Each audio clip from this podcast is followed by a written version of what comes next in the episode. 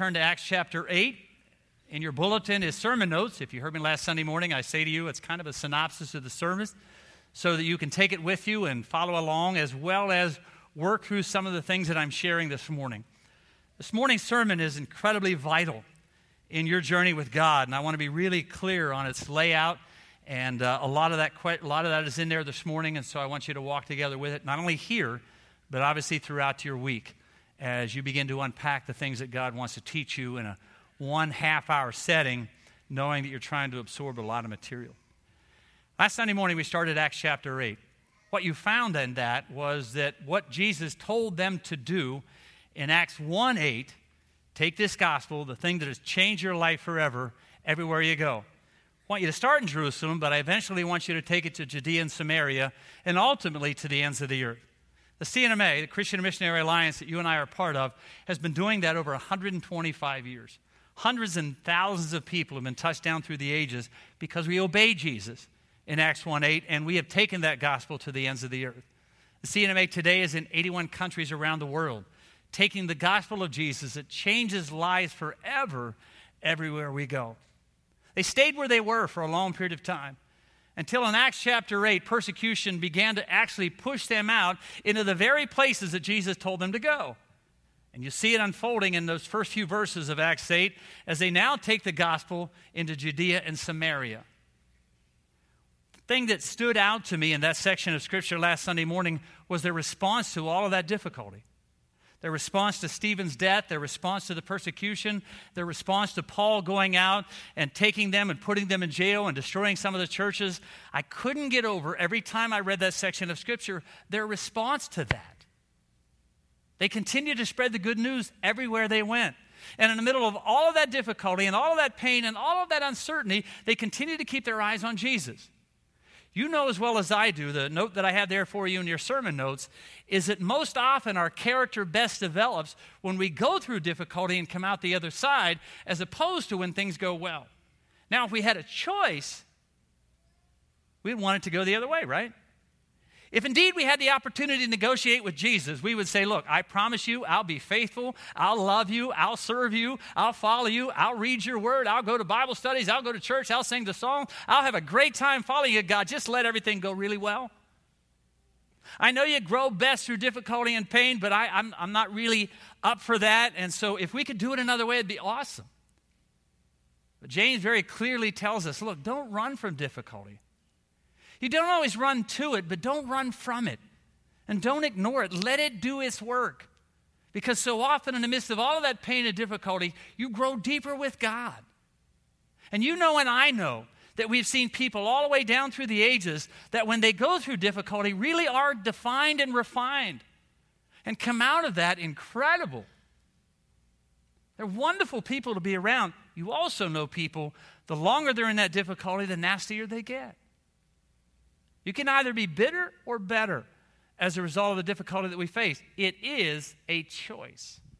Clearly understand that. It is a choice as to how we respond to the difficulty that goes on around us. And you clearly see that in them. In Acts 8, in the middle of all of that unbelievable difficulty, they continue to share the good news of Jesus everywhere they go.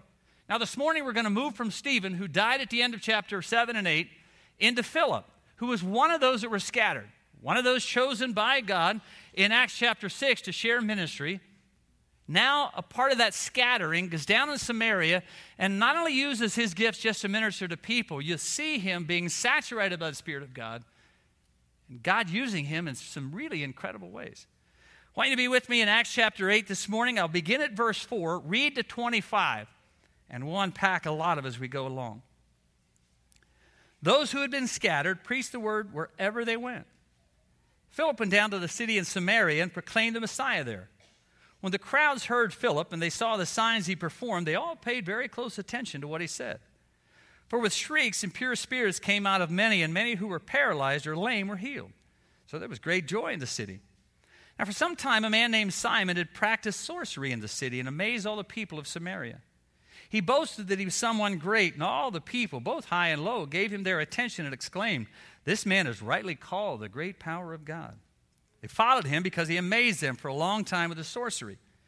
But when they believed Philip as he proclaimed the good news of the kingdom of God in the name of Jesus Christ, they were baptized, both men and women. Simon himself believed and was baptized, and he followed Philip everywhere, astonished by the great signs and the miracles that he saw. When the apostles in Jerusalem heard that Samaria had accepted the word of God, they sent Peter and John to Samaria. When they arrived, they prayed for the new believers that were there that they might receive the Holy Spirit, because the Holy Spirit had not yet come on any of them. They simply had been baptized in the name of Jesus, similar to John the Baptist's baptism. When Peter and John placed their hands on them, they received the Holy Spirit. When Simon saw the Spirit was given by the laying on of the apostles' hands, he offered them money and said, Wow, give me this ability so that everyone I lay my hands on will receive the Holy Spirit. Peter looked straight at him and answered, May your money perish with you. Because you thought you could buy the gift of God with money. You have no part or share in this ministry because your heart is not right before God. Repent of this wickedness and pray to the Lord in the hope that he may forgive you for having such a thought in your heart. For I see that you're still full of bitterness and captive to sin. And Simon answered, Pray the Lord for me, so that nothing you have said may happen to me. After they further proclaimed the word of God and testified about Jesus, Peter and John returned to Jerusalem, preaching the gospel in many Samaritan villages. Father, your word is powerful, it's honest, it opens us up and lets us see who we are. Lets us see some changes we may need to make and lets us evaluate our lives based on what we see. So, as we unpack this this morning, Spirit of the living God, would you have free rein here? We bind any force of darkness that would want to confuse or distort your word, and let us clearly hear what the Spirit has to say to us, your people, and the church. In Jesus' name I pray. Amen. Number of characters that you obviously see in this particular section of Scripture. The first one that stands out, obviously, is Simon. The scripture said he's one who practiced sorcery. King James Version uses the word amaze, and King James uses the word bewitched. It says he practiced magic, deals with the astrology and the power of the occult. What you need to understand is more than just razzle dazzle, more than just magic. Nothing wrong with magic, nothing wrong with illusion. I know there are a lot of people that do that, and wonder where it comes from, where the power comes from. I'm not saying that at all, so I don't want you to get misconstrued because I know people, godly men and women, who use magic or illusion to help get their attention across. I'm not saying anything about that at all. In this particular man's case, his power is not just simply his ability to share an illusion or magic tricks, his power is coming from the occult, from the enemy. His power is enormous. And the power referred to is not from God. They assume he's a messenger from God. They wonder where it comes from. But I want you to be really clear and want you to understand that his power is from the occult. Teachings many would know today as New Age. He claimed to be a divine mediator between God and man, but it's not that at all. When we get to Acts 19, we're not going to deal with it today. I'm going to spend at least one whole week, if not two, talking about this very issue. You're going to see it unfolding in Acts chapter 19 in ways that will probably intrigue you, maybe have you questioning what it's all about, but a clear understanding that you and I are facing an enemy every day of our lives who's alive and visible and living on planet Earth. You talk to almost any missionary around the world about the occult and about what they see and the power of God as opposed to the power of the enemy, and they see it every single day of their lives. Talk to most North American Christians, they don't see it that often and wonder if it exists. Exactly what you see here, and especially what we'll see then, goes on all around the globe still today until that moment when Satan is finally defeated and put under complete control of the God of the universe. Until then, he has free rein, uses a lot of people to get his message across. Mediums and some of those ones who see the future, I'm telling you, they are seeing the future. And they do sometimes see what's going to take place, but where they're receiving their information from is what you need to be really clear on. It is not from God. And Simon is one of those who are seeing this take place. Now, you've got an interesting dynamic going on here in Samaria. These people were known to embrace every kind of teaching you can imagine. You've got Simon who performs magic and Philip performing signs and wonders, and they embrace it all. Be like taking in a little Christianity, some Buddhism, some Confucius teaching, and some New Age. The spirit of the age in Samaria would be open minded to everything. God is everywhere and in everything, they would say. Really New Age thinking. You got to realize what Philip is dealing with. He just came from Jerusalem where they were stiff necked, hard hearted, and resisted the gospel, comes to Samaria and they embrace it all. You got to believe this guy's pretty jazzed up about what's taking place. The problem is he just landed in Southern California where they believe every. No, I'm just kidding. I said in the first service, I, I, won't say it in this service, but I said in the first service, you know what happened in California? Somewhere in the late 60s, the whole nation got tilted on its end and everything loose went to California. I said that in the first. I'm not going to do it in this one. And then somebody came to me in a first service said, I am from Southern California. Thank you very much. So I didn't want to say it in this service at all. In Jerusalem, they were threatened by the power of God and tried to destroy it. In Samaria, they embrace everything. One minute they're following Simon, verse 11, another minute following Peter and Philip. Even Simon in verse 13, and it's clear that you understand what happens and when it happens. Even Simon in verse 13 believes and is baptized. And now Philip's got a genuine celebrity in his congregation, but the problem wasn't his celebrity status, the problem was his belief system that Peter clearly points out. Nothing wrong with Philip's message. He preaches Christ and the good news of the kingdom. Nothing wrong with his ministry, signs and wonders, healing, the miraculous, born of the Spirit of God. But sometimes, even in the middle of right teachings and right doctrine, false faith can develop, or at least a faith that doesn't take root. Jesus used a lot of parables and a lot of analogies. And sometimes at the end of some of those, he would explain exactly what he meant so everyone was clear. On one occasion in Matthew 13, he talked about seed being planted and spread out by a, like a, by a farmer. He talked about the fact that some of the seed goes on rocky ground and it just stays there for a while and, and, and doesn't take a lot of root. And then sometimes the, the weeds and the snares and all those things come in and kind of choke it out and it dies. Talked about the birds coming along and taking some of the seed and finishes the analogy by talking about some of the seed that really does take root. Stays, grows deep, really is attractive and it continues to produce, similar to Bill and Donna, who all of their lives have produced fruit and it continues to remain. Disciples said, We don't get it. what, what, what's the deal with the seed and the sower and the farmer? He said, All right, let me explain it to you. The seed is the Word of God. I want to be really clear on this. There are a lot of people that receive the seed say, That's good, man. I great. I love Jesus. Yep. Get out of hell free card? Yep, I'll take one. Where do I sign? Anybody here want to go to heaven? Say I do. I do. Okay, I'll sign up. That's a good deal. Then all of a sudden, a lot of things come into their life, a lot of pressures of life, the demands of life, the demands of Christ, the demands of Christianity. What it entails is daily walk with God, submitting myself to Him, dying to myself every day of my life. Oh, okay, that's what it means. I, don't, I didn't sign up for that. And walk away. The other people that are with it for a while, and then a lot of things come pulling at them, and, and all of a sudden, that passion that they had in that moment when they signed the card or raised their hand or said the words just isn't there anymore, and it's really not what it's supposed to be, and eventually that seed chokes out and dies. Jesus said it happens a lot. Simon is one of those. He's a classic example in your notes this morning the difference between a decision for Christ and genuine conversion, genuine transformation. Could be equated to someone who believed that Jesus and God exist. They raised their hand at church meeting or signed a card at a crusade, but never really turned their life around, never really became a disciple of Jesus. Many refer to that as foxhole conversions. You ever heard one of those stories? God, if you get me out of this mess, I promise I'll go to church. God, if you somehow get me through this problem, I promise you I'll follow you. I'll follow you the end of the earth. Just get me out of this mess right now. And so God does and gets them out of the mess. And they forget the commitment that they've ever made. A lot of people see Jesus as fire insurance. The difference is heaven or hell. And with Jesus, I get heaven and I don't have to go to hell. Sign me up for that one. I'll take that one. They never really decided to live for Christ at all and never followed him after that at all. And to be really honest with you, and as blunt as I know how, I'm not really sure if your fire insurance policy is still in effect. If the only reason you accepted Christ, raised your hand or signed a card, was because someone said to you, if you accept Jesus, you go to heaven. If you don't, you go to hell. You said yes to that, and that's all you've ever done in your relationship with God. I want to be as honest as I know how. I'm not sure if your fire insurance policy is still in effect. And if there's one thing you want to be sure about, I'd want to be sure about that one. Because you don't want to wait till the house burns down and is destroyed to find out you didn't have what you thought you had. Peter confronts him pretty noticeably.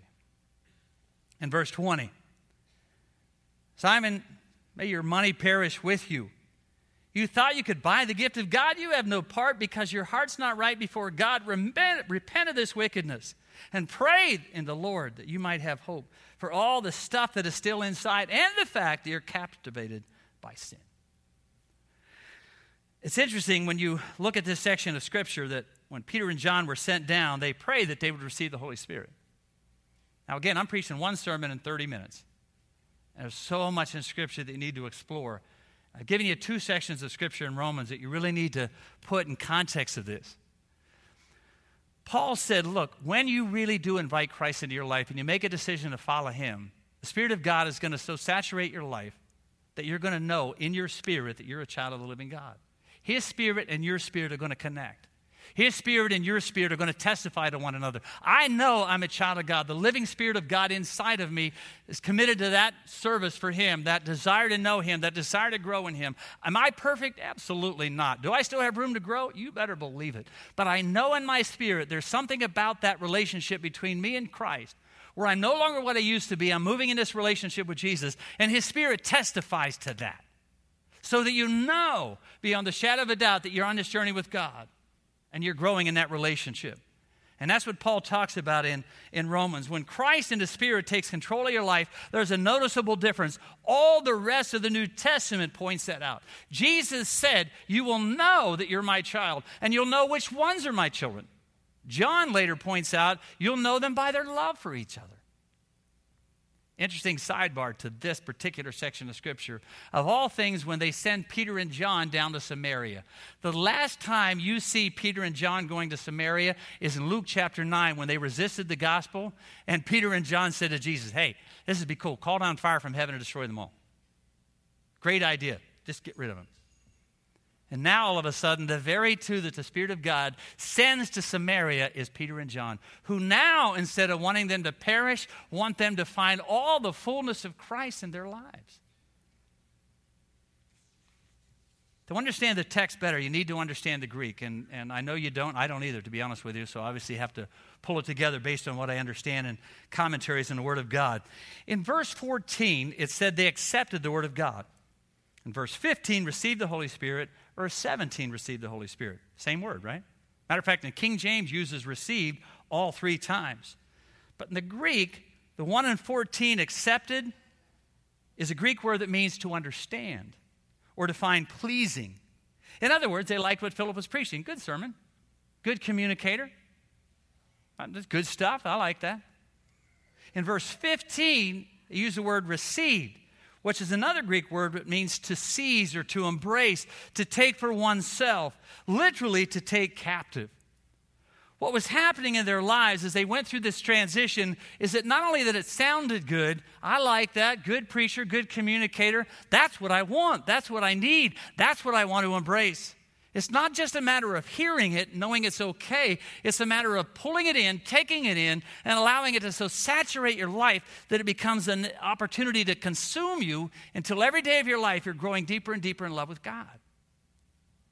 Now, in the C&MA, we talk about sanctification, which is set apart, deepening your walk with God, growing more and more in love with Jesus.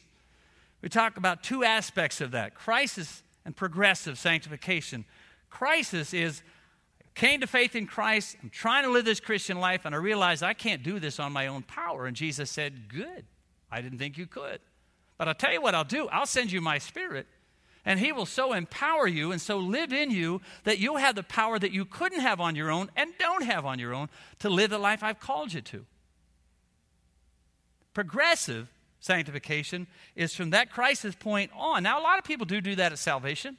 We can debate till Jesus comes back uh, about where it takes place and when it takes place. For some people, it does all take place at that moment when I fully surrender myself to Christ. But for some, it happened at an earlier age when I committed myself to Jesus, and all of a sudden I realized I'm not, I'm not living for Him at all. And I come to this place of full surrender. Where every single day of my life I wake up and I say, Jesus, I'm not what I used to be. I'm so thankful for that. I'm not what I need to be. I surrender myself to you today. I die to myself, and I invite you to live your life through me. You've already invited him in, but I now invite you to live your life through me. In my last church, there were four guys, they were high school guys, who all loved camping together on the weekends. And a number of weekends, they invited the old man, me. I have no idea why. He said, Rev, you got to come along with us. So I, I went along to a couple of events with them, and we had some great conversations. One of them was near the end of August, and one of them, and I won't tell his name, you'd know him anyhow, said to me, Well, Rev, I'm going to camp this weekend to get saved again. I said, What? he said, I'm going to camp this weekend to get saved again. I said, What do you mean get saved again? Well, you know how at the end of a Bible camp, everybody gets saved again every single year. We sit around a campfire and tell stories and talk about God and ask if we want to accept Jesus. And so we say, Yes, we did it last year. We did it the year before. We'll probably do it again this year. And I know I'll do it next year. I said, Oh, Nick, I got to I gotta back you up here for a minute. You get saved again and again and again and again. And I began to explain to him some of the things that are taking place here in this section of Scripture. 20, 20 some years later, I get an email from him. I get it. I get it. Full out, flat out surrender to the living Christ. And from that point on, been living his life for Jesus. Had he accepted Christ somewhere along the way? Absolutely. I'm not going to deny that. I'm not going to shake you up over that. But it was just simply a mindless commitment. Anybody here want to go to heaven? Say, I do. I do. But no real saturation of the Spirit of God to live that life that God is calling him to. And couldn't figure out why he was never successful in his Christian journey. Simon is one of those. A lot of people like that. And that's what Philip and Jesus, Peter and John, I'm sorry, are trying to clarify. There are a lot of people who follow Christ. He was a great teacher. They loved his healings, they loved the miraculous taking place. But when he said, if you want to follow me and really embrace my teaching, it's going to cost you everything. You've got to die to yourself every day of your life, and you've got to let me live my life, the power of my spirit through you to the end of time. And a lot of people said, I, I don't know if I want to do that. Like all the other stuff he offered, but I'm not sure if I want to do that.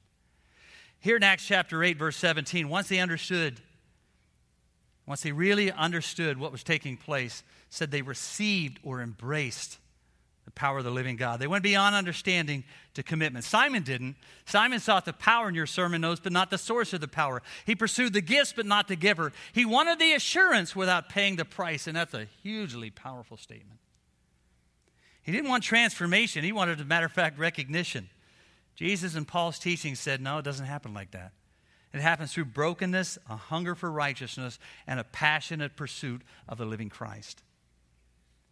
Simon serves as an incredible contrast to people that we met last Sunday morning who shared Jesus everywhere they went, when things were good and when things were bad. Simon wanted the power so he could be seen. Peter said it doesn't happen like that.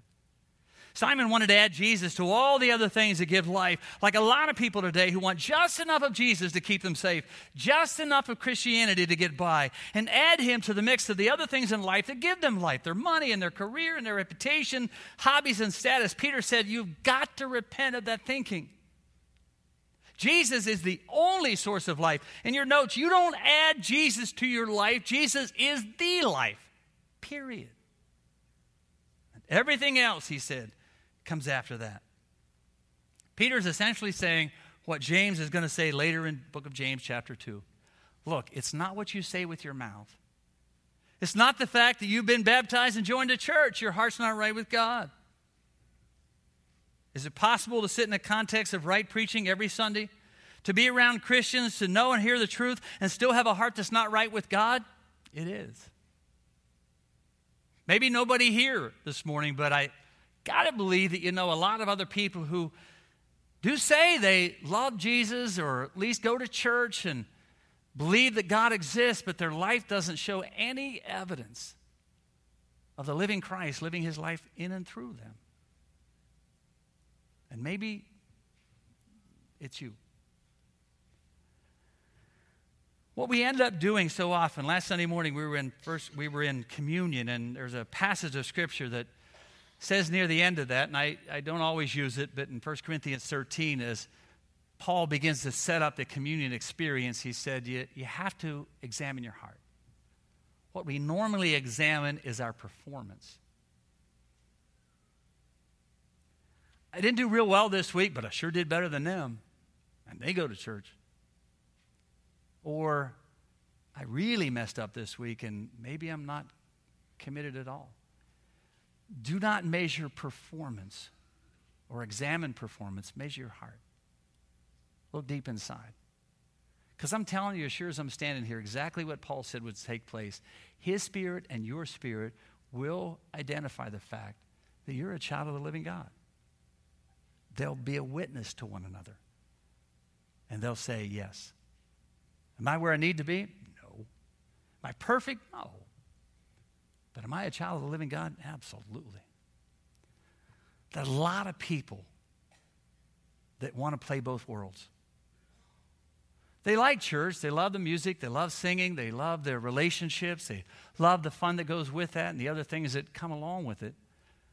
But come Monday, there's no difference in their life at all, and they really don't want all that it brings and all that it offers. They just want enough of Jesus to get by, to keep them safe, to hopefully get to heaven and sneak by. But they know, and other people may know, that there's really no difference in their life. And I love you enough to say you can't play that game. You can't play church on Sunday and do your own thing on Monday through Friday or Saturday. And you can't be in both worlds. You have to decide. And to be honest with you, it's one of the most critical decisions you'll ever make in life. Because your eternal destination depends on that decision sitting in church, singing the songs, put money in the offering plate, wonderful things. But that doesn't save you, that doesn't secure your relationship with the living Christ. And it's not just a matter of saying that you raised your hand somewhere along the way or signed a card or said some words. It's that you've opened yourself up to the living God to let Him live through you and be in you and walk with you and saturate you every day of your life. Will you be perfect? No. But will you go in that direction and be moving the right path? Absolutely. And you'll know it because you didn't examine your performance, you examined your heart. Though, just for a few minutes, would you do that this morning? Father, your word is so clear. I'm always amazed that when I read sections of scripture like this that were played out so long ago, they could have been played out last Sunday. Could have been played out with a friend of ours who we know goes to church, but no real difference in their life at all. And so when we read a section of scripture like this, it reminds us of maybe someone else, and maybe for a few here this morning, their own journey, who really love certain aspects of Christianity but aren't fully surrendered or fully committed. They're, they're kind of hoping they can be in both worlds. So, Father, by the Spirit of the living God, would you speak to them this morning?